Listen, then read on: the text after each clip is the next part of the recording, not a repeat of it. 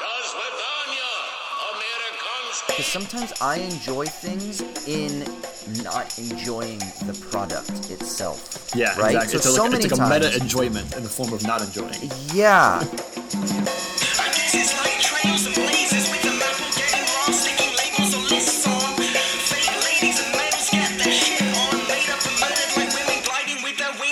Yo, what is going down, everybody? Welcome to Owls at Dawn. We are just two dudes from Southern California who study philosophy, politics, and religion around the world and decided to start a podcast where we could bullshit with impunity. I am Austin Hayden Smith. And I am Troy Polidori. And this week we are going to be talking about letting people enjoy things. People should just be able to enjoy things without getting their faces ripped off, right? Or should we have a, a sphere for row or not? Or, is we be Austin gonna shit over everything you love? Um, we were inspired by an essay in Gawker, and um, so we'll post a link to this down in the show notes. It's called "Let People Enjoy This Essay," and it's by B.D. McClay. Is that right? I believe so. Yes. I believe so too. So we will uh, post this down in the show notes so you can check it out. Um, personally, spoiler, I enjoyed the essay. So, um, but more than anything, and this is a bit of foreshadowing, I also was detached, and but I enjoyed it from a perspective of critique without identifying myself too much with the essay. And da da da da. da. Okay, so we're gonna talk about that in the main segment. And yeah, is there any housekeeping stuff we've got to get to before we jump into things, T. Roy? I guess only to mention that if you want to support us, you can go to patreon.com slash owls at dawn and get access to some goodies there. Just a heads up, uh, as we said on the last episode, the next episode after this one, we're going to be doing our patron sponsored episode on the philosophy of pedagogy. Damn. So look out for that. Yeah. Yeah, that'll be good. So patreon.com slash owls at dawn. Uh, I think that's all the stuff. Let's get into the goodness. It is time to start off the way we start off every motherfucking episode. That's right.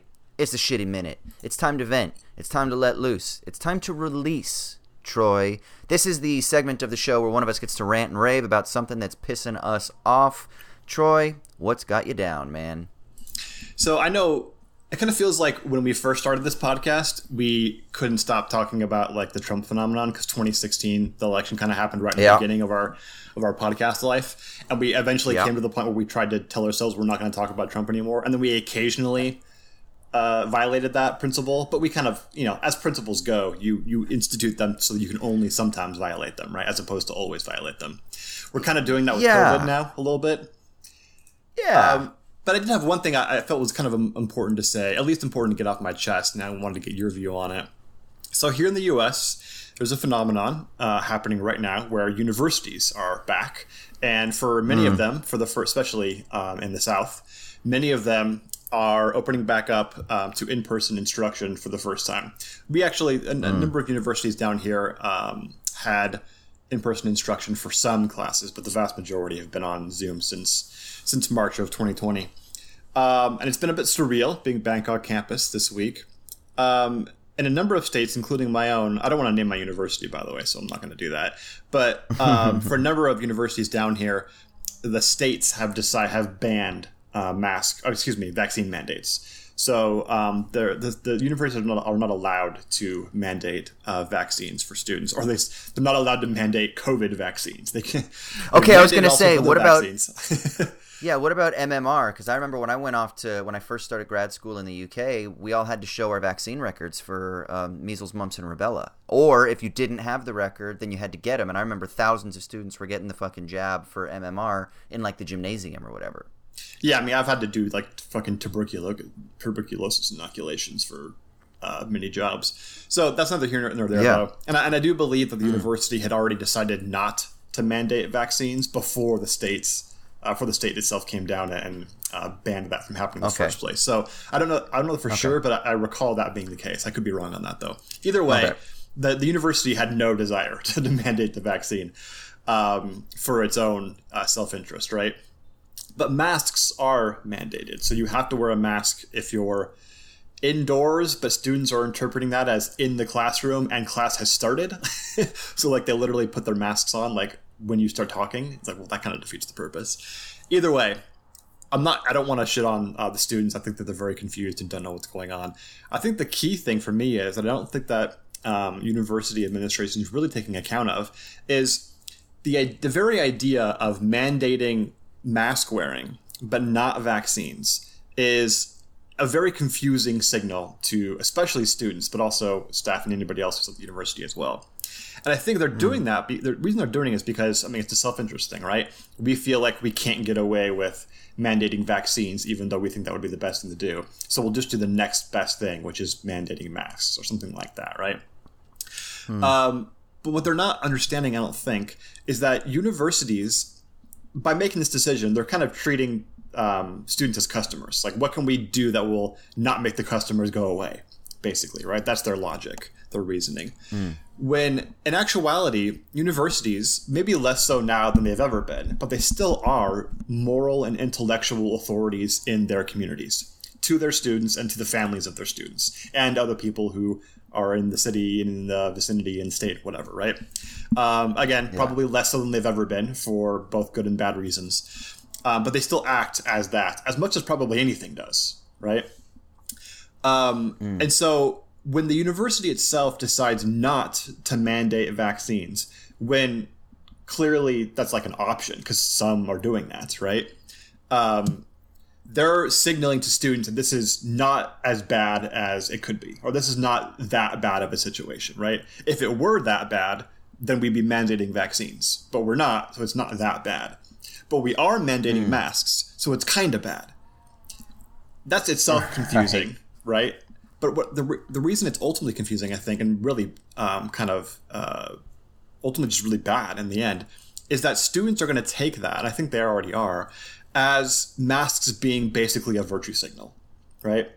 Look, it's not that bad. If it were that bad, we, as an intellectual and moral authority, right, we have you know, lots of scientists on campus. Students kind of assume that professors and uh, faculty have power over how things work in universities. Obviously, they're wrong about that for the most part, right? But they kind of assume that's the case since those are the people they have everyday contact with, right? And these people have PhDs and um, you know they're, they're authority figures in their field, ideally.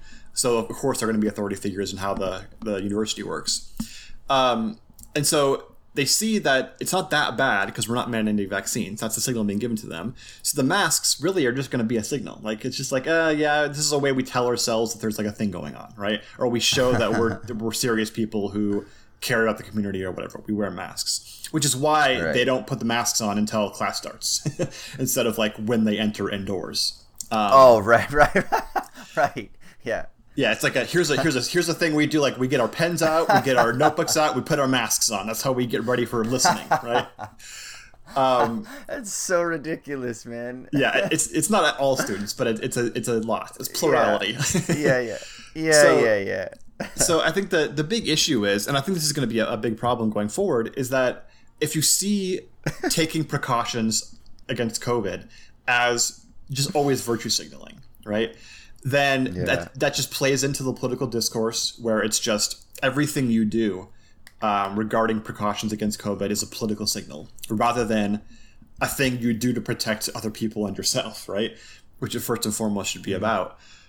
Um, and that's you know obviously bad because we don't need more and more things to become purely and merely a political signal. But also, I think it, it hurts the um, the university's reputation and uh, students and families' perspectives, right? Because they're now seeing this university as doing this thing that's causing it's it's very uncomfortable and um, seemingly unnecessary, but we're doing it because we have to do some sort of political or social signal or whatever, right? And that's just Yeah. gonna dampen anyone's motivation to do anything at all, right? And also, I think it means that the call to that of the importance to get vaccinated also sounds like a hey, go be a good person, like go be an exemplary person, right? Rather than a like you mm. really need to do this students w- will probably be thinking, well, if I really needed to do this, then you would mandate it, right? Obviously, you're not mandating Yeah. it, so it, it must just be another signal of the kind of thing you should do that's super derogatory, right? It's like, you know, if you mm. want to be above and beyond, get an A plus. Well, I'm comfortable with a B, right? So I don't really need the Yeah, moral yeah. A plus. So yeah, that's what's going on here, and it sucks. Yeah. and I'm expecting to it not to work so well in the next two months, but we'll see.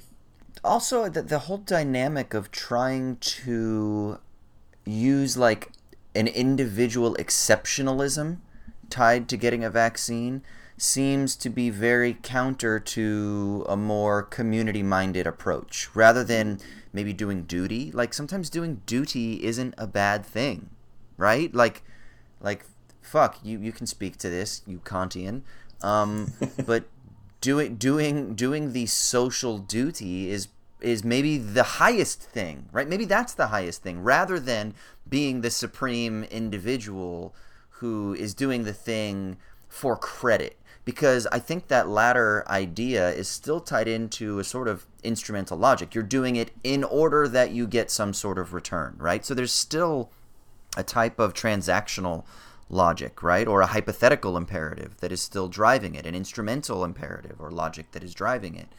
And I think that just really ties into further and further forms of um, kind of consumer culture, commodity culture, um, the commodification of subjectivity itself, right? We uh, and so it just I don't know even even just that as a sort of like structural framework to me seems really problematic, you know?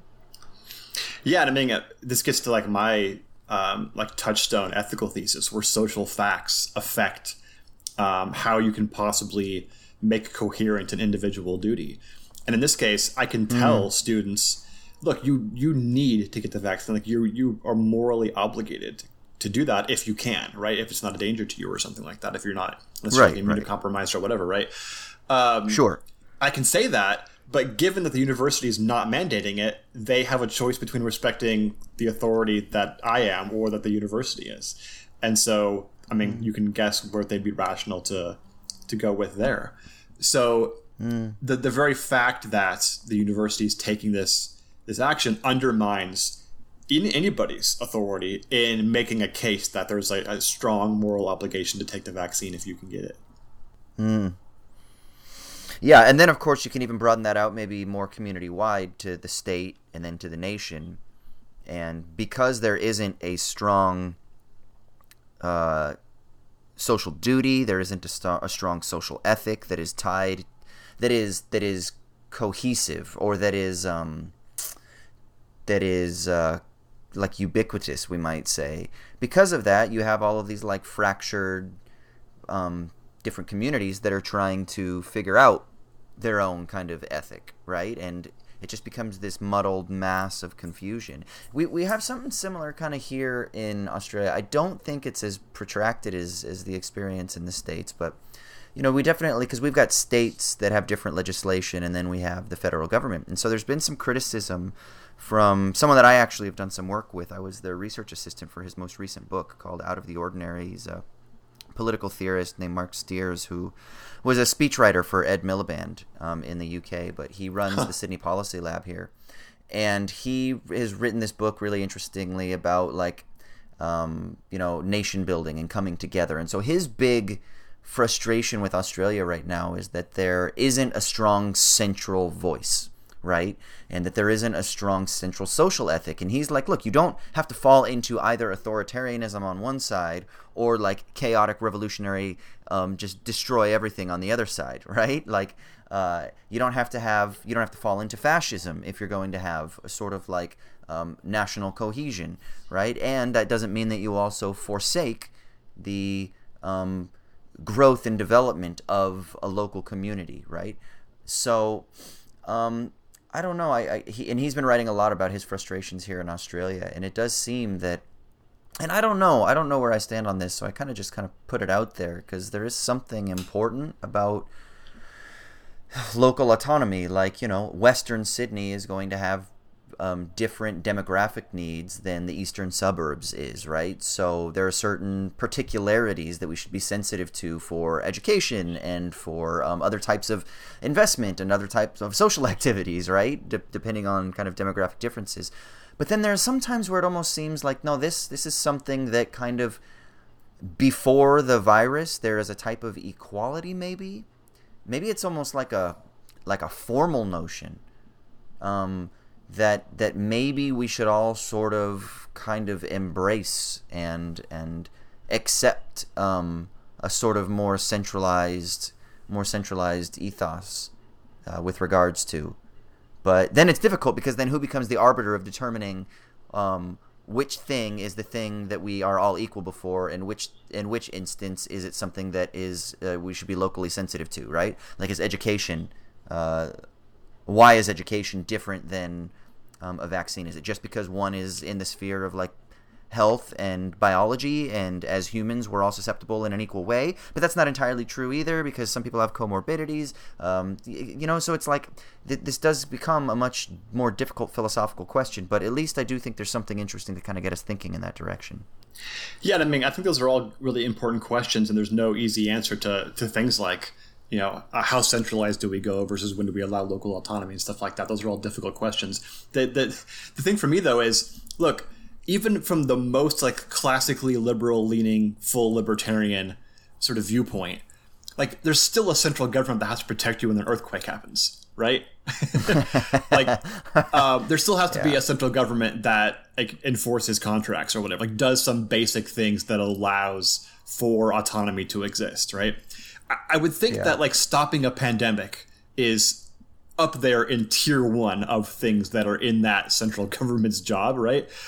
Um, because you can't. Um, uh, everyone knows you can't really have freedom in this circumstance. That's why everyone you know referred to it as like m- m- freedom, right? It's obviously a false uh, facade of freedom. It's not real freedom in any any way. So even the most sort of libertarian leaning, like classical liberal, is going to admit that there there needs to be some sort of centralized force to ensure that autonomy is protected. So you don't even have to make like a strong leftist argument uh, for or against centralization. And obviously, you know, different parts of the left have very different viewpoints on that. Yeah. I don't. Th- that doesn't even really need to come up in this specific case. Doesn't seem to me. I think, yeah, I think a, a, a classical liberal can make the exact same case um, about something like you know uh, mandating vaccines for those who are able to take them. Yeah. Yeah, yeah, yeah, yeah. There's um it's really difficult too because these are the the exact types of conversations that we're not having. Right? Like look, we don't need to go down this rabbit hole. I'm sure it'll be my shitty minute at some point, but um or maybe not, fuck it. But just like I, I've been really disillusioned by the way that the public discourse, the media is discussing the withdrawal of the troops from Afghanistan. Not because I don't feel like there's no insight or not because I'm some sort of geopolitical expert, but it's because there are the deeper questions like um like asking about the value of human life and um you know kind of stepping back from uh, political positioning, stepping back from the more kind of what I would think of as being like myopic and superficial sets of concerns about, you know, who's to blame and, um, you know, the the financial cost. You know, like those things. Yeah, we need to talk about those things, but th- it's very rare that we step back, step back and ask these deeper, what I would say are philosophical questions, and and that's the stuff that we kind of need in our discourse. So even the issues around coronavirus, we're not having these conversations, and the media doesn't offer us the resources to be able to have these types of conversations, and so um, the level of discourse just takes place at a really kind of, I think, kind of really dilute, diluted um, level, you know and uh, and it is quite frustrating because then there's no real productive there's no real productive engagement you know and and things kind of never really push forward and we kind of just get trapped chasing our own tails it seems like Yeah, I mean, I, certainly the the last you know week or two um, discourse on Afghanistan's been something else. Uh, probably there's been more talk about Afghanistan in the last two weeks than in the past maybe 17, 18 years. Yeah, Other than yeah, maybe yeah. when uh, Obama got first elected, and there was that you know discussion about Iraq being the bad war, but Afghanistan the good war. There was some some upsurge there, but it's really been more in the last two weeks than the past twenty years. Yeah, and I just think we just don't have the resources to have these types of important societal conversations. Like, what is society? You know, how do we engage in society? And this totally fits into precisely kind of what you were talking about with with the COVID pandemic and um, you know, kind of the moral authorities and and like what from where do morals come? You know, and how do we think about morals and um, and we can't even have those conversations because they don't they're not politically expedient and they're not easily monetizable right so i think i think it's important that we try in whatever spaces that we can that we're always trying to crack open that nut a little bit. Yeah, let's also just add the fact that, that journalists, uh, especially and like uh, TV media, uh, feel like they're disallowed from ever talking about those things because they're in some sense partisan or whatever, right? Yeah, yeah. That's, So so instead, we'll do the nonpartisan thing of reporting exactly what the Pentagon tells us and nothing else. nonpartisan. yeah, yeah. Non-partisan. Uh, oh fuck. All right, dude. Well, let's wrap that madness up and let's get into this main segment. Yeah. yeah. All right, sweet. So, all right. So Troy sent me this essay from Gawker called "Let People Enjoy This Essay," and the subtitle is "How the Mindset of an Irritating Webcomic Infected Criticism." Um, did you read this comic that was called Shh? Did you read it? Yeah, I mean, I was aware of the one panel, which has become a meme.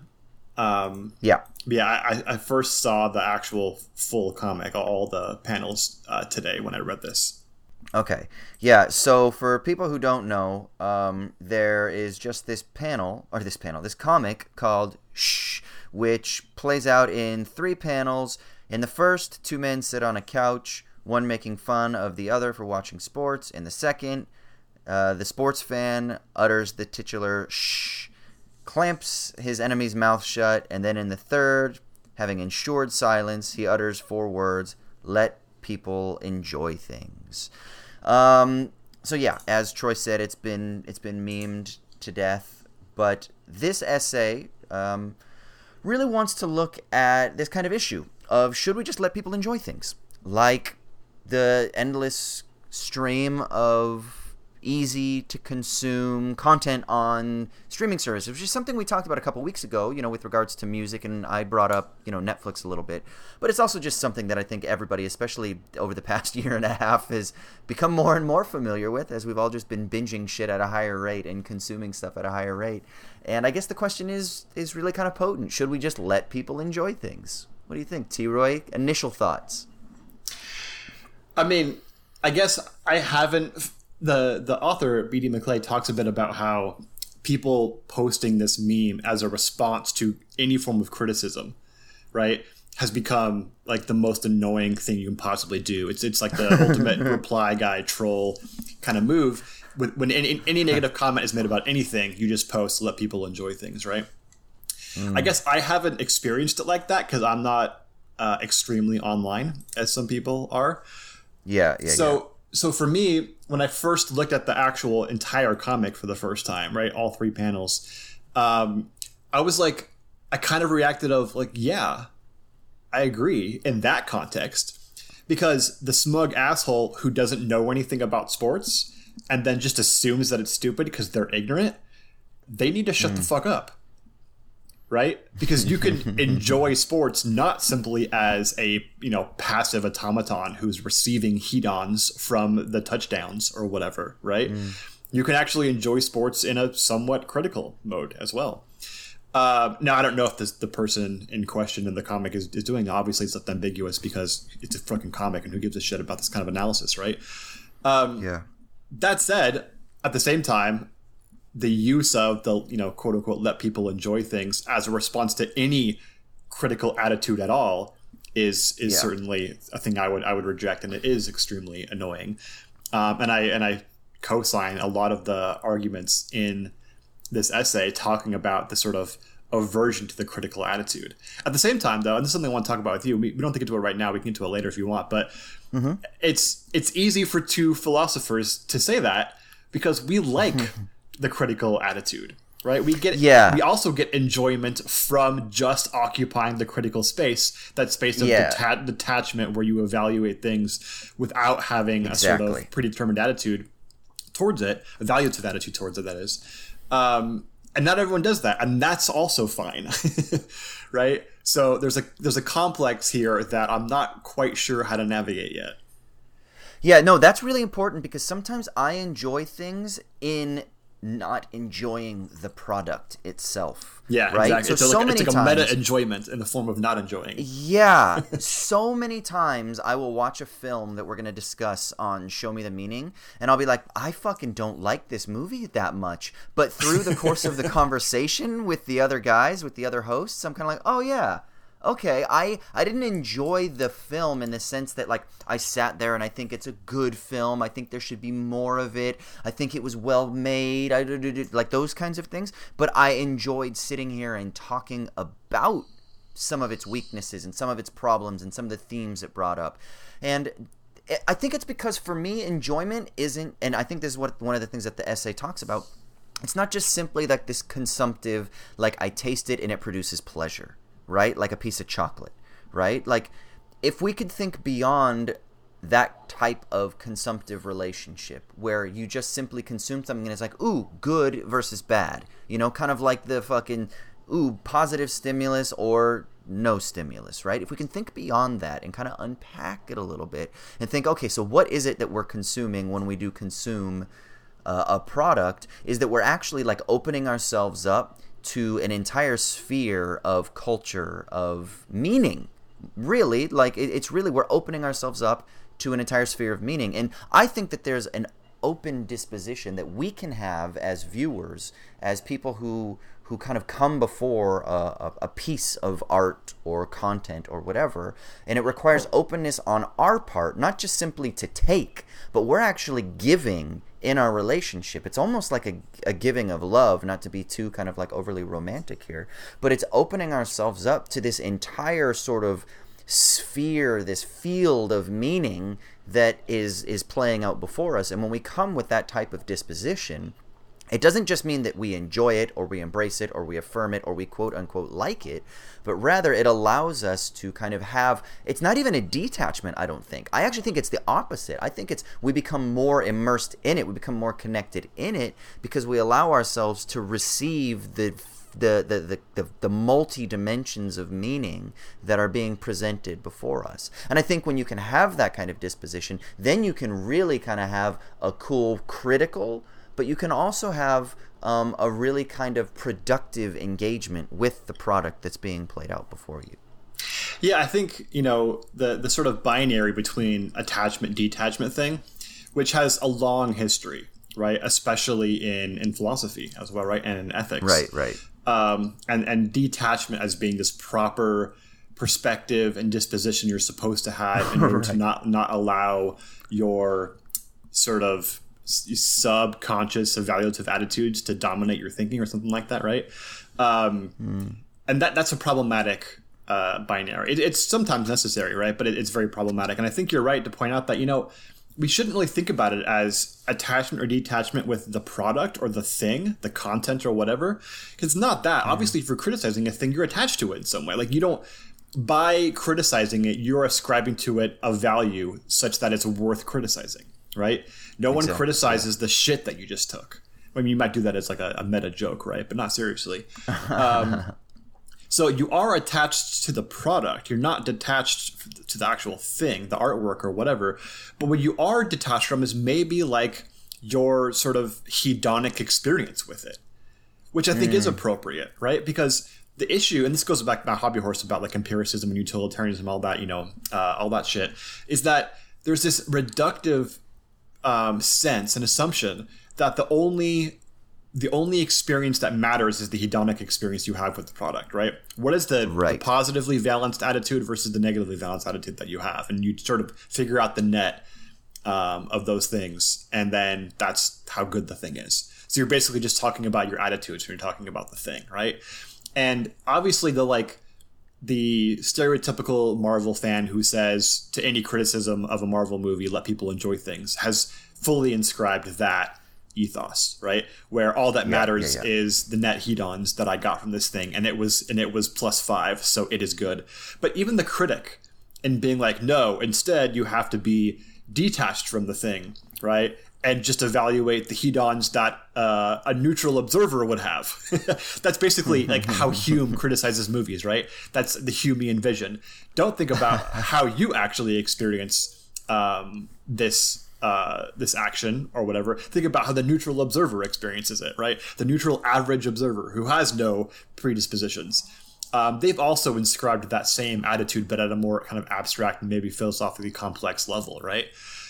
Uh, but it's still that wrong attitude, I think. So you can sort of detach yourself from your own hedonic experience with the thing while not disvaluing that because it matters, right? It's just not the only component that matters, nor is it anywhere near the most you know, primary component that matters.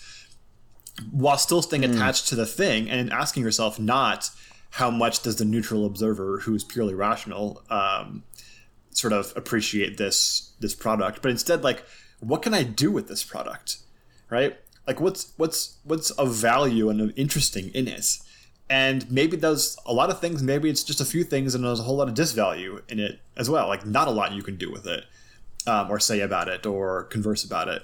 So and that's fine. But those are the things that are that are most important. It seems to talk about, and not just sort of circling around this notion of what are the positive experiences associated with this artwork. Yeah, yeah. I mean, I'm going to even kind of maybe double down on on what you said and say that I actually don't believe that detachment is real, right? Like I don't believe that there is such a thing as detachment. I mean, Like ultimate detachment detachment. is just yeah, no, yeah, full detachment is just death, right? When you detach from something, that you just you're not nourished anymore from it, and so it's like there is no relation.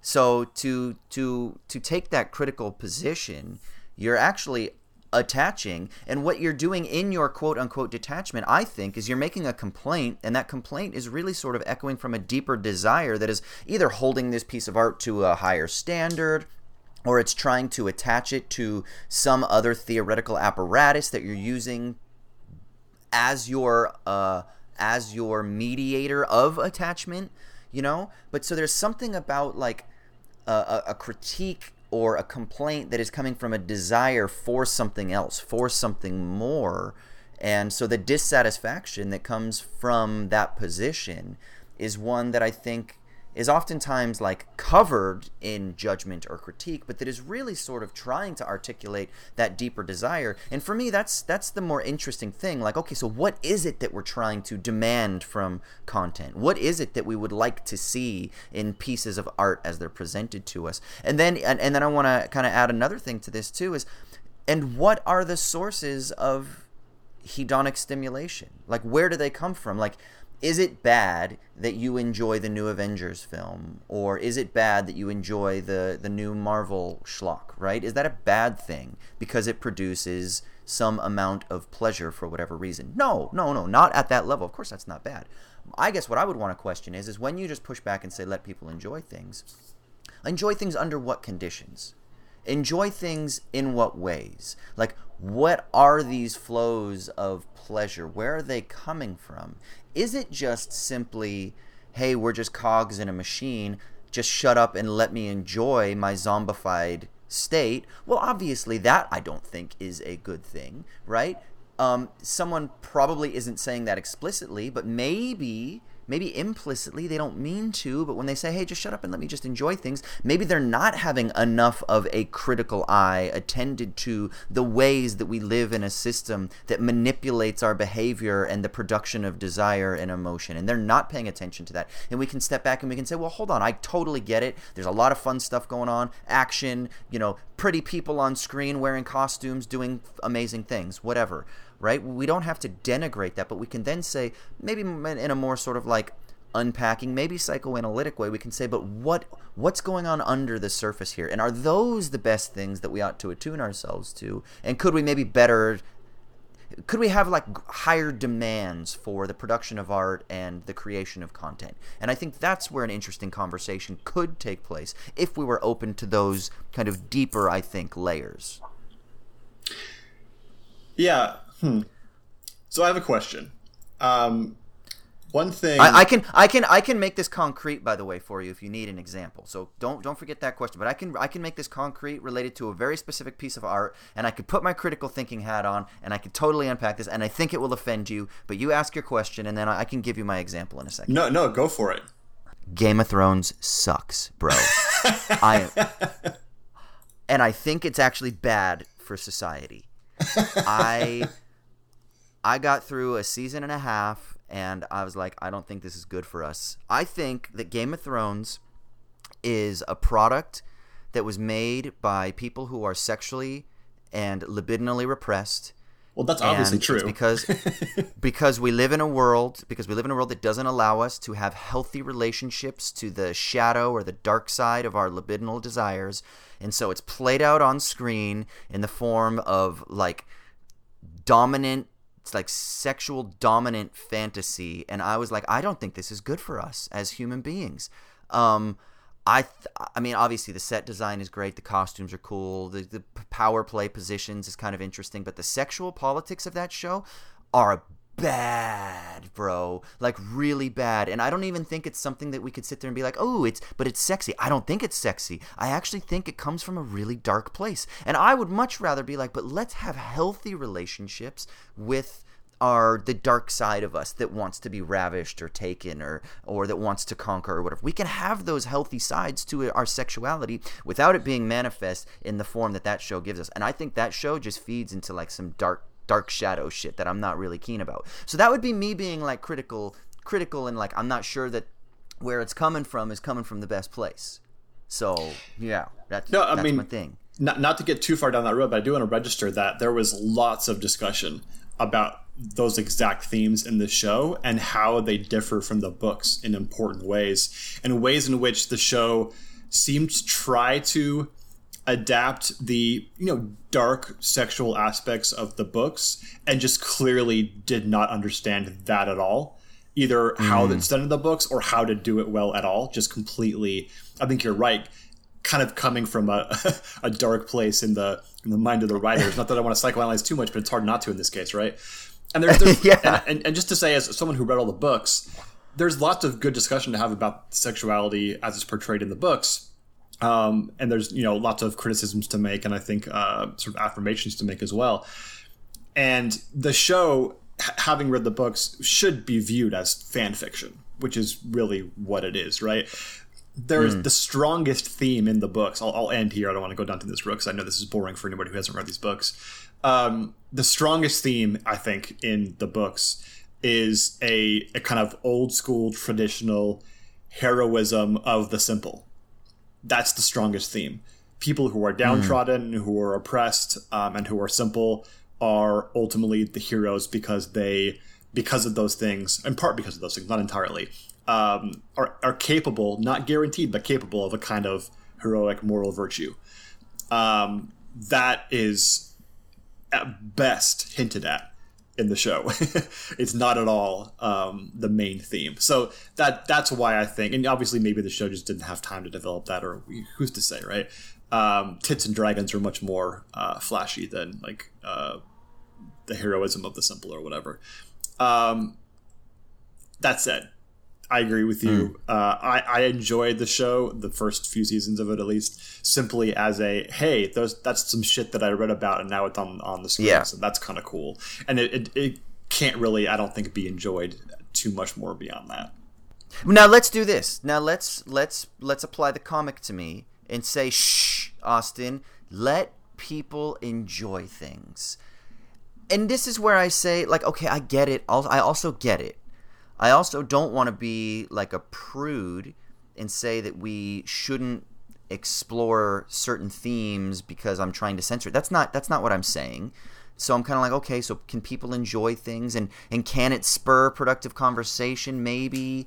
But like at what point at what point do I demand and maybe that's it. So my complaint is coming from a place that I'm demanding something. I have a desire for something more. I have a desire for maybe richer explorations of sexuality and richer explorations of the dark side of our sexuality right? Like like like uh, you know the side of me that wants to be taken right? I mean i'm a dude so it's it's different you know i'm a straight fucking dude so it's different you know? But there the most common fantasy among straight women um, is to be ravished to be taken right? It's something that's constantly reported, right? So there's something about being overpowered that is like this this thing that comes out. There's a there's there's probably ways that we would say that that could be expressed pathologically. There's probably ways that we would say that would be expressed in ways that are um, without kink shaming that are maybe not as healthy. And then there are ways to really get in tune with that. That's like you know what I do want to just be fucking taken, right? Or then let's say as a straight dude, right? Um, that maybe there is an impulse to to conquer, to dominate, to ravish, to be the ravisher.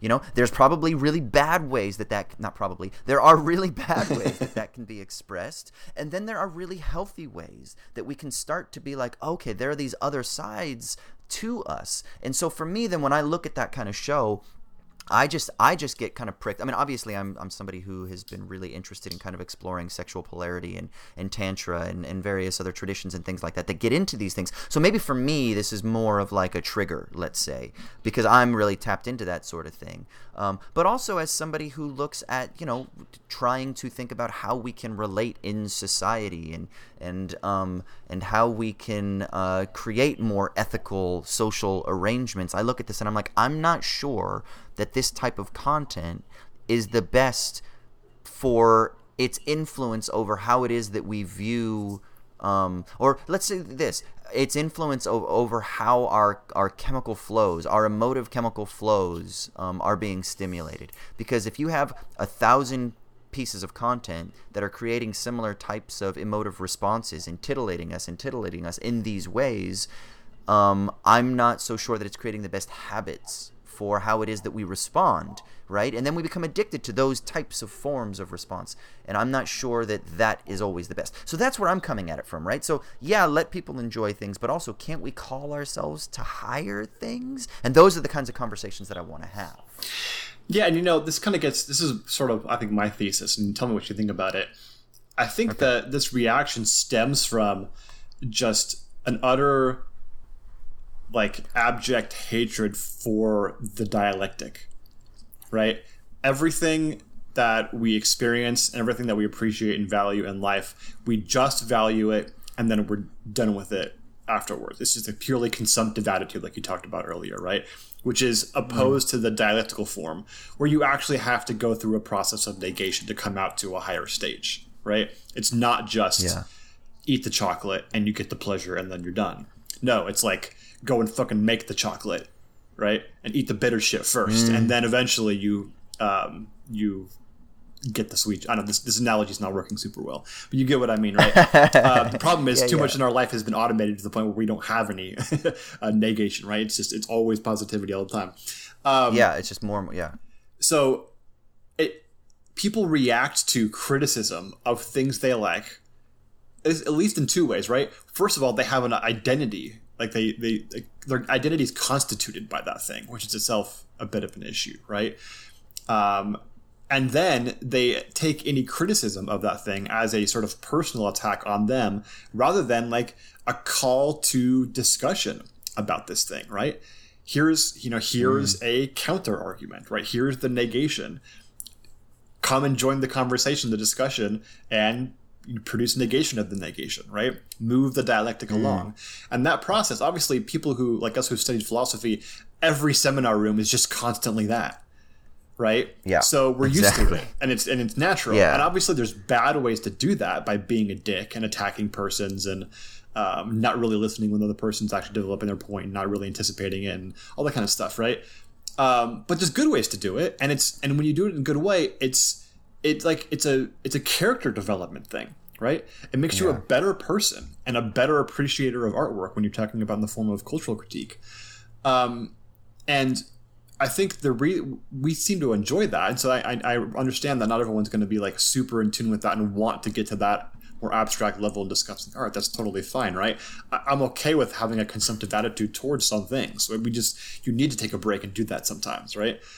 Um, But when it's when when the sort of the cultural trend is that everything is becoming like that, right? To the point where if you want to go to the movie theater, it's a Yes. choice between nine different Disney films that are all the same, right? Then then it's like, well, wait a minute. This isn't just like, hey, I need to enjoy some things after I'm done with work, like on Friday or whatever. No, it's like this is it's the, everything's chocolate. I can't have only chocolate. right? I need to have some things that I mean. Obviously, the um, food's not the greatest analogy because much of food is is, is consumptive, right? Obviously, its its main purpose is that. I- But even then, you can have some food that's not purely consumptive. You're actually uh, going for a more uh, objective experience there. Um, but yeah, there there's there's a hatred of this dialectical uh, method when it comes to art, experience with art, discussion about art, and you know it doesn't mean that everything has to be that way, but more than nothing, at the very least.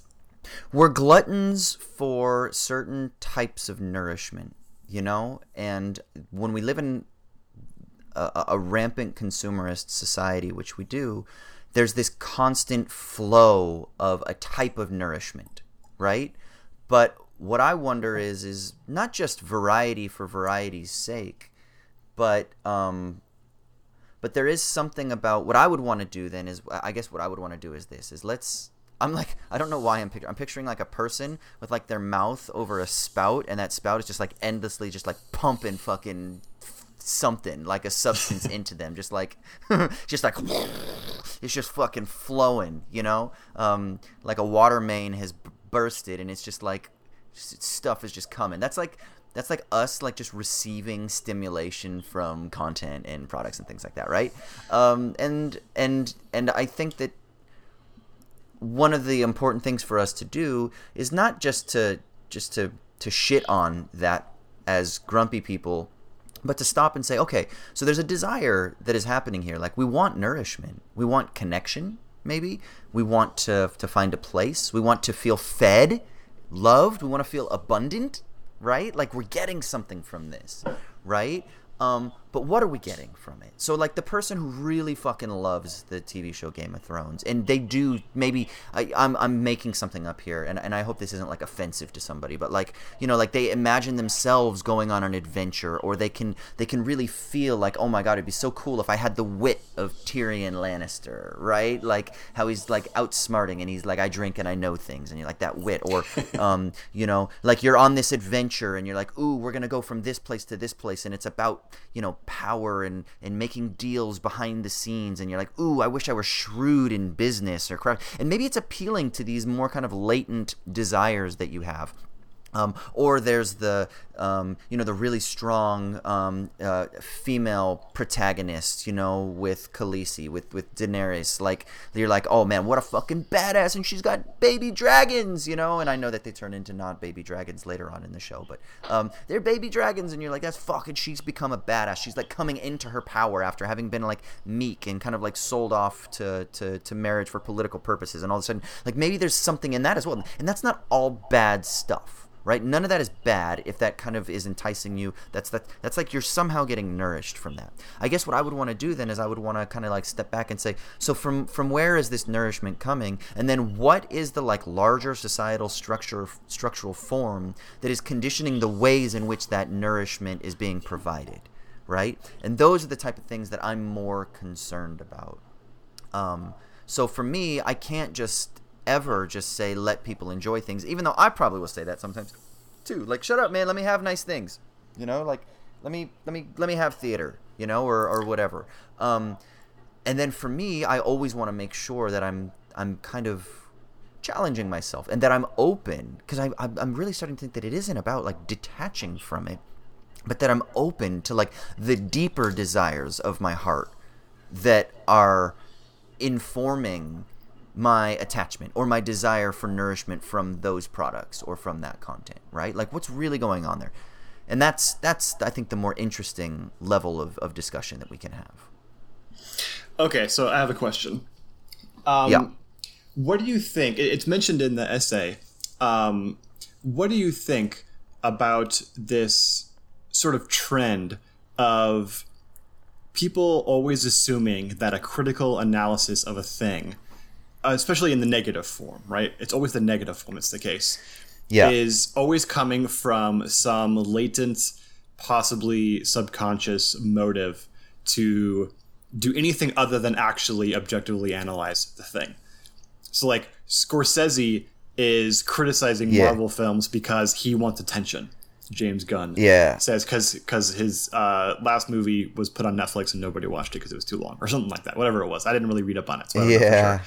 Um, and that uh, anybody who gives a Marvel movie a negative review when it's got like 95% on Rotten Tomatoes is just trying to be the one person to give the negative review so everyone clicks on it and it's clickbait, right? Um, I think that's a really important point to, to, to note why people go to that first and foremost as an explanation rather than actually addressing um, the negative comments uh, in the form of argument that are that are made in Oh, it's it's review. totally defensive. It's protective. It's it's well. Here's my cynical retort. James Gunn is only making that remark so that he can get more people's butts and seats to go watch his new The Suicide Squad film because he's bought into the system. So he's that's the cynical take, right? That's the cynical retort. So he's just he's just digging his heels into his own entrenchment within the studio system.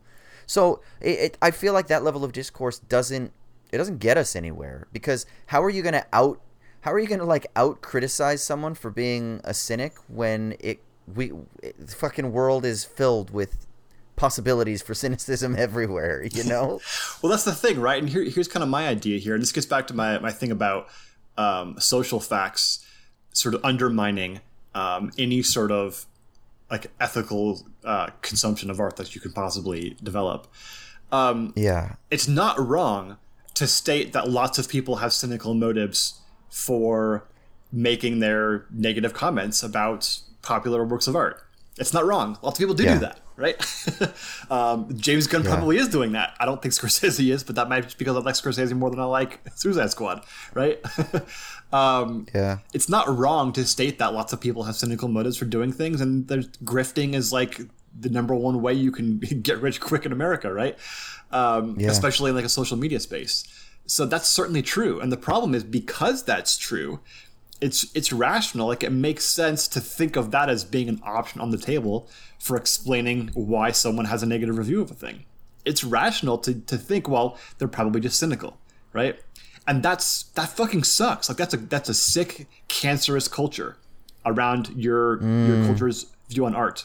When the cynical interpretation is like the most ready to hand one right? Because it's so ubiquitous. It's it happens so much, and the incentives are so strong for people to do the cynical thing because it will get them more clicks, right? So the problem is, Yeah. I mean, I think that people shouldn't, even with your if your culture is sick, you sh- still shouldn't like like stick a prod into the cancerous cells to multiply it, right? You have sort of a, a kind of a duty to recognize the the cancerous cells in your culture and to fight against them, right? And to inoculate, uh, help um, improve the the the the health of the ecosystem or whatever, right? So you shouldn't, even if it's rational, to assume uh, a, a sort of cynicism on the part of a lot of people who disagree with you. You shouldn't do that anyway. You should try your best to not use that explanation unless it's absolutely the only one available and the only one that makes sense. Um, but the problem is, it still does often make sense, and that just kills any sort of good faith discourse, right? It's the it's the it's like the old kind of like Kantian idea of could a culture last if everybody lied all the time? If like lying was a norm, right? Well, it couldn't, right? That violates the categorical imperative, right? It's, it's the same thing um, when it comes to like cynicism in art evaluation. Like if if it's if it's totally normal to cynically uh, make a case for things because you're grifting your way through art evaluation, then there can never be art evaluation in that culture if that's the norm. Yeah. Right. And I don't think this is this is this is stuck or localized within art either. I think that we live in an, an extremely cynical time and I think people don't stimulate integrity and they don't demonstrate integrity and therefore we don't ex- inspe- we don't expect integrity. What we expect is ideological positioning. What we expect is tit for tat. What we expect is cynicism and i think it's in everything. It's in politics. It's it's oh they only said that because they're they're this part of this party right? Like just listen to the, the young turks. I can't fucking listen to tyt anymore because they literally cannot engage with anything outside of oh they're just a part of that side. And of course they're doing that because they're just a part of that side. And it's like guys you are just sensationalist, emotional, fucking um, auctioneers. That's what it sounds like when I listen to them. I can't anymore. It's too much for me. And and it's not just them. It's ninety percent. Obviously, that's not a, a, a, a real number. I'm just throwing that out there. um, it's the majority. Uh, there is a real lack of integrity and a real lack of building of integrity, and therefore, I think we don't ins- expect integrity from people that often. Which is why, like someone like Bernie Sanders comes along and people can't believe it, right? They can't. Like he has to be. There's some game. There's some angle. There's something. He has to hate women. That's why he ran against Yeah, Clinton. yeah, yeah, and and uh, um, Alexandria Ocasio Cortez. No, she's she she can't be real. She can't. She's she's she's playing at something because we cannot accept the fact that people might actually have integrity in their positions towards something, right? And I think this is a sign of a very sick cultural component, right? Um, and I think that that's oftentimes where it comes from. And maybe what James Gunn is doing, and yes, I am going to psychoanalyze him here when he makes that type of remark, is that he's actually projecting his own inability to see integrity in other people because maybe he's not a very a person filled with a lot of integrity, right? Now I know that that's maybe me making a judgment that latter part but maybe that's it because a lot of times when you accuse somebody of something else really it's just that you see something of yourself in them that you don't like like a part of you that you don't like right? Maybe not all of you that you don't like but maybe it's like oh like you recognize certain things in yourselves or certain patterns or certain behaviors or you have an inability to recognize the positive something. And so it's actually a limitation in yourself that you're projecting and then like you're inflating outwardly and projecting onto another you know? And i think that that's a real sign of um a sickness in in a culture that is at large. And and and and it's it's almost and then here's me being a structuralist it's not james gunn's fault right?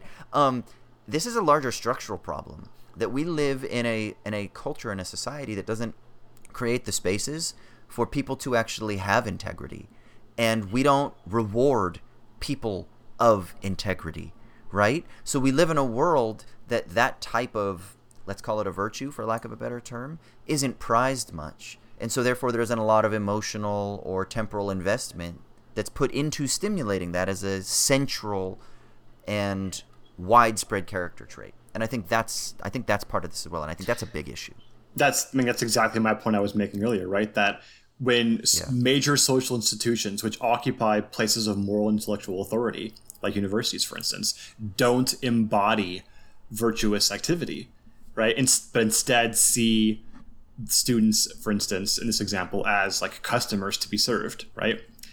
Then you're gonna produce like this moral confusion amongst them, right?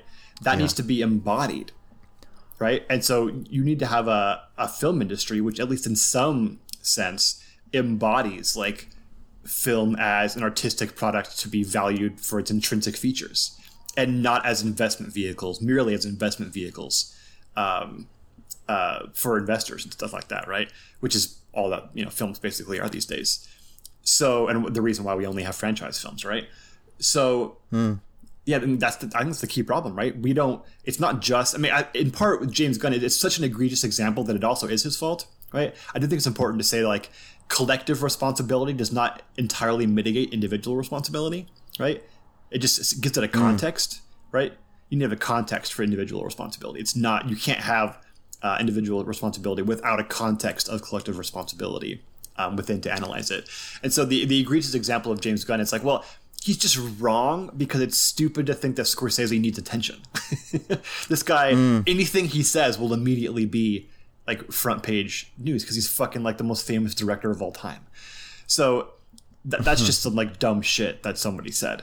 Um, that said, for the most part, I think when people are, are making these sort of cynical or providing these cynical interpretations and explanations for negative evaluations or reviews or whatever, right?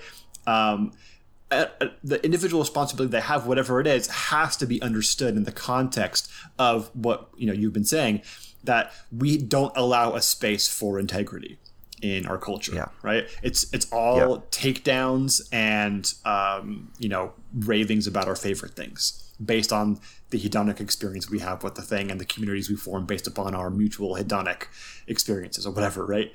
Um, Yeah. And that's just a really shallow and also kind of sick culture because of the lack of um, integrity building, like fundamentals in the structure. Mm. And if you lack those things in a culture, it's going to be sick and it's going to degrade to the point where all you can have are people like fighting with each other over their cynical interpretations of one another, always assuming the other person, the, the worst version of the other person, rather than being able to provide like a good faith discussion about it. And the problem is, it's rational to do that because lots of people are cynical. Not everybody, right? Yeah. Everybody was, well, we'd all be dead, right? But lots of people Well, are, yeah. so it makes sense to assume that in a lot of cases. I think this is this one of the psychic effects of the postmodern experience. We've been burned too many times, right? We've been burned. It's like it's like how can you believe in the narratives of progress? Well, you can't after World War II. How can you believe in the narratives of uh, you know certain types of, of human exceptionalism? Well, we can't after the climate crisis, right? Like you can't believe in these things. How can we believe that the government cares for us? Well, we can't after you know we've we've learned too much. We know too much about the dark side of humanity, and so I actually think there's and I was gonna I was thinking this earlier and I didn't know if I wanted to fully say it, but I think it's true. There's a misanthropy in this cynicism. And I think it fundamentally comes from we don't like each other. We don't like each other, we don't trust each other, and it's because we've burned each other so fucking much. So we're kind of creating this weird society where we relate to each other, but we relate to each other in like a weird dislike of each other. And then this would be the last thing I would say is I think that that's not bad. I think that's okay. Let me put my therapy hat on for a second here. Um, I think what I would, if I were in that situation, I think that what I would be talking about with like my therapist is like, okay, so what's going on here? Like, why, why are you feeling this way? And I think it's because there's a deeper desire, a desire for more connection, a desire for love. We just don't have the resources for it, right? So if we think about it, it's like we're in a relationship, in like a really shitty, abusive relationship with one another, but we don't know how to get out of it. So it's totally pathological because we've been burned because we've been burned but it's really this cynicism i think is is coming from this deeper echo of the heart that is saying okay but we do really want we do really want to care about people and we do really want to have integrity and we want to trust people but just don't fucking hurt me right which is why a lot of like the new sincerity and like meta modern art and things like that do try to just be like, hey, you know what? Maybe we can just like love each other and care for each other and listen to each other and trust each other. But it's fucking hard. But I'm still, I'm still gonna keep a little bit of a critical eye on you because I still think you're gonna try to fuck me over, right?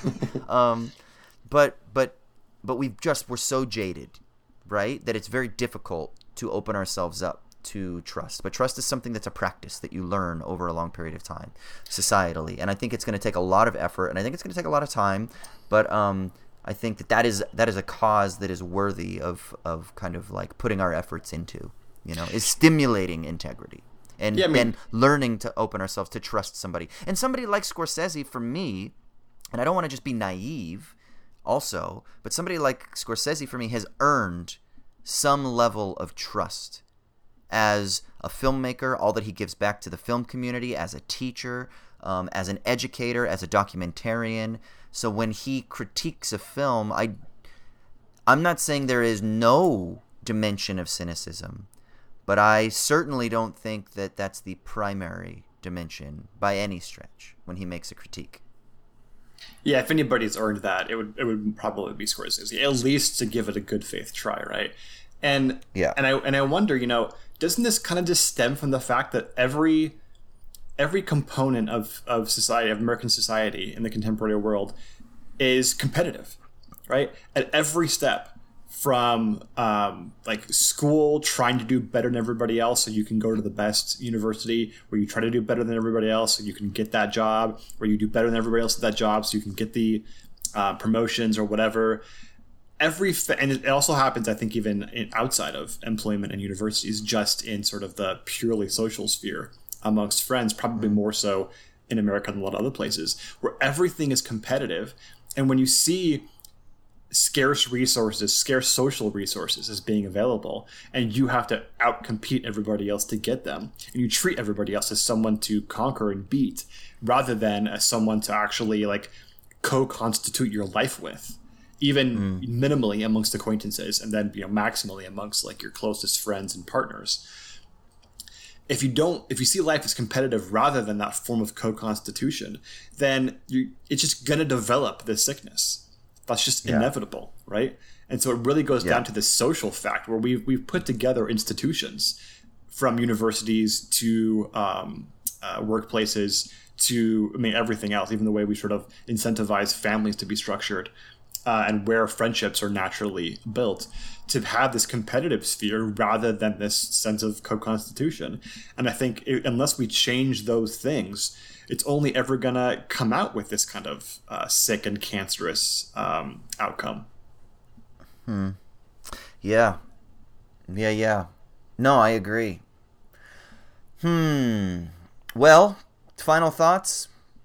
Let people enjoy things, but with an asterisk. Is that, is that what we say? And the asterisk, and the asterisk uh, leads us to a footnote that goes on for twenty pages. the asterisk is on the word enjoy, right? what do you mean by enjoy? yeah, exactly, exactly.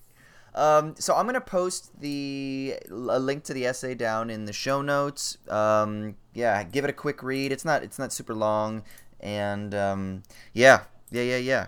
I hope you enjoy it. Uh, uh, okay, But also critically. I'm done.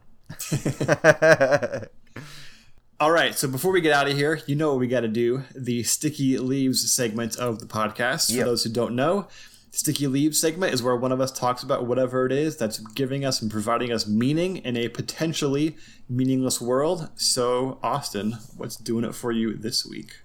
All right, so we're in lockdown, uh, week eight. So basically, I take walks and I hang out with a little cute dog, and I hang out with a wonderful human, and I do it all over every day. So there's not much that uh, is going on other than that stuff, which is all great. Um, I hope you have wonderful little dogs and wonderful humans in your lives. Um, I get a nice cup of coffee. That's nice. Uh, you know, I'm on the coast. I, I really cannot complain. Like, if I'm going to do lockdown, I'm fucking on the beach and I get to go walk by the, the water like twice a day and I work out on this on these bars by the water and it's fucking great. Okay, so I'm really not complaining. Um, all things considered, personally, things are good for me, even though things aren't necessarily great for the country or the world. Um, but I have been binging a lot of television shows, which is not something I normally do. Like I do, I do a little bit, right? But you know, like I watch more like indie film, art house cinema stuff than like binge a lot of TV shows. Like I do, I do binge. I got my stuff that I like to watch, but I haven't been up on a lot of the the recent shows. Like I've really been behind on so many. Like I just started watching Game of Thrones. Like I've stopped because I'm over it, but. Uh, started that one like a week ago and moved on. But um, what else did I watch? I watched Walking Dead. Right. Um, I got through like fucking nine seasons of that or whatever it was. Ten seasons of that. Nine seasons maybe. Nine seasons. Um, so I watched a lot of Walking Dead. That was pretty cool. Um, I also watched the t- uh, TV series Hacks. I mean, it's only one season, but have you seen Hacks? No, but I've heard it's good.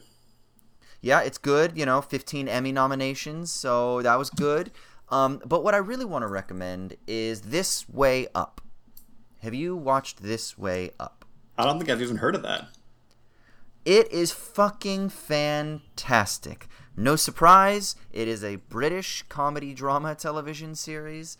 And it in the United States is on Hulu, so you can check that out. If you're in um, the UK, I know it was on Channel 4. Um, if you're in Australia, I think we were watching it on Stan. Um, but yeah, it's called This Way Up. It is written by, created by, and stars an Irish actress by the name of um, Aisling Bea. Oh yeah, I know her, yeah. Aisling Bea. Yeah, she was do you in say it? Is it just B? Taskmaster. Yeah, she's in Taskmaster. yeah, Yeah. Um, so she's fucking hilarious, and she wrote and created this show, and it's absolutely fantastic. Um, she is uh, the kind of like synopsis is is that she is um, she teaches English to um, to like adult students that are learning English, and she has an extremely codependent relationship with her sister. And the show starts off. It's called This Way Up because the show starts off because her character. Um, Áine has just had a nervous breakdown and was in a rehab facility for a little while, kind of coping with things. And um, it's about her kind of putting her emotional life back together. I think that's why it's called This Way Up. Um, you know, uh, and it's fucking, it's funny and it's heartfelt and it's witty and the performances are amazing. Her relationship with her sister is fucking like one of my favorite things that I've seen on screen in a while. Um, it's the actress. Her name is Sharon Horgan. You might recognize her face as well. Oh, yeah. Um, she's an Irish actress. Yeah, she's She great. did that that one Actress show. Catastrophe. Yeah, I saw that. Yeah, yeah. Um, and she's she's amazing as well. And the two of them together are just they're they're fucking. It's like perfect. Um, and so yeah, I would say you got to give this a, a, a chance. It's only like six or seven episodes each um, each season, and there's two seasons that are out, so it's super bingeable and really enjoyable, and the episodes fly by, and it's just one of those. You know, there aren't too many like you watch it and it's like really fresh, and there's just a feeling that it it it creates a mood, a tone, a vibe that it creates that is um that is kind of unique, right? Not like not like revolutionary transformatively unique but it's just it's got a freshness about it right? In a sea of things that are so similar this one for some reason kind of stood out to me. And i had just finished watching hacks. And hacks is good. Don't get me wrong. It's really good. But i didn't love it with like a capital l-o-v-e right? Whereas i'm gonna say that i love this way up. I think it's really fantastic. So i i'm that's my that's my rec for for this week. And and it's got some interesting stuff too. It's got some interesting little elements of social commentary and um, you know her sister works in finance and uh, she's working on a project for like women in finance that they're trying to do like ethical investing. Um, and then Áine's character she makes a couple of remarks about kind of like struggles uh, it, they they live in london and so it's about like leaving ireland for work but there's also kind of other it, it isn't it isn't like pedantic, but there's an eye that's open to other larger concerns as well. Um, I don't want to say too much, but uh, you know, there's some references to like Windrush and Grenfell Towers and, and things like that. So there's a lot of really interesting themes that are also coming up in the show. I I, I think it's actually it's it's really for me high quality, um, bingeable television art. That's what I would say. It's fantastic. I would say check it out. No, I'm super excited about this, dude, because this sounds totally up my alley. Um, I mean, Mm-hmm. just looking at the cast, in addition to Aisling Bea and Sharon Horgan, it's got Aasif Mandvi in it. Who doesn't like Aasif? Yeah, he's Mandvi? great. Um, Yeah, Tobias Menzies is in it. He was terrible Yeah. in Game of Thrones, but I like him anyway. Yeah, I heard. I didn't get. the- I didn't. I didn't get that. I didn't get that far, but I heard. It's got it's got the guy from uh, You're the Worst, which is another fantastic comedy that I love. So yeah, this is definitely going to be uh, watched in this household. yeah, it's fucking. It's really good, man. It's really good, and it's it's an easy watch. Um, because like I said, it's only six or seven episodes, as those British series tend to do, and I am such a fan of that. By the way, Yeah, I just want to say that so much That's better than 13 episodes.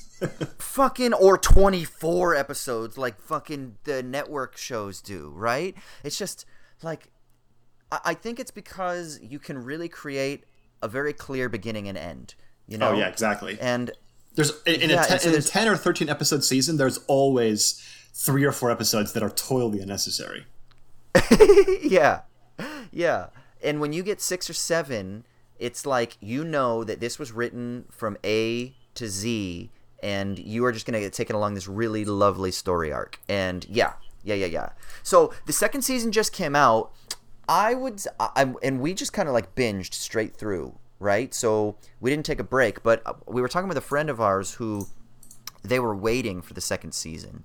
So they kind of like sat for a little bit between the seasons and i i i don't know what's better. I don't know if you should just like fly through the first season and then take a little bit of a break and then come back to the second season or if you should just go straight through. I think you should just go straight through because because my friend was saying that she felt like there was a little bit of like a disappointment with the second season because it was a little bit different. Whereas for me, just going from the last, the season finale of the first season straight into the season premiere of the second season, to me it just felt like it kind of just flowed really nicely. Even though they wrote in, you know, that there's like a gap of time between the two, but it kind of just it flowed really nicely together. So for me, I did that, but I don't know, you know, it's up to you. Radical Okay. freedom. You have the choice. yeah. Okay, I have to ask you right now, really quick, before we end here, because it's on my mind, and I know it's never going to come up again. Um, Yeah. Have Have you heard about the new um, Joseph Gordon-Levitt show, Mr. Corman? I think it's called on Apple. No. No. Okay, so uh, you don't need to watch it because I don't know that I'm going to watch it. But he is playing a th- mid 30s public school teacher in the San Fernando Valley who's kind of having an existential crisis. Watch the trailer, and it, it feels a little too real. Maybe it's just me, right? Because I grew up in the San Fernando Valley, and I think I have kind of a similar personality as Joseph Gordon-Levitt, at least the way he's like stereotyped in movies and stuff. Um, so Yeah, yeah. yeah, you need to watch that and feel like and, and tell me is this like is this just what happens to people who grew up in who were born in the mid 80s in the San Fernando Valley, like white guys like me and maybe like his character. I don't know that it's going to be any gonna- good, right? I think it's gotten pretty good reviews, but it, it, it feels a little bit too real to the point where I'm scared to watch it because it might like predict my life or something. Okay. Yeah, I haven't even heard of it. So Yeah, so I'll, just uh, watch I'm the trailer. at it right That's all you got to do. Okay. Deal. Deal, deal. I will definitely check it out. Sick. All right. Let's go ahead and wrap up the episode there. Thanks so much for tuning in, everybody. Uh, you can tweet at us, owls underscore at underscore dawn. You can email us, owls at dawnpodcast at gmail.com. And yeah, like Troy said, you can also support us at patreon.com slash owls at dawn. Next week, we'll be doing the patron sponsored episode on the philosophy of pedagogy. We've got a cool article that we're going to use as the kind of stimulator for that discussion. And I think that's pretty much it, unless there's anything else you got to say, my friend. Just one more thing I can think of, dude. What's that? Das Vidania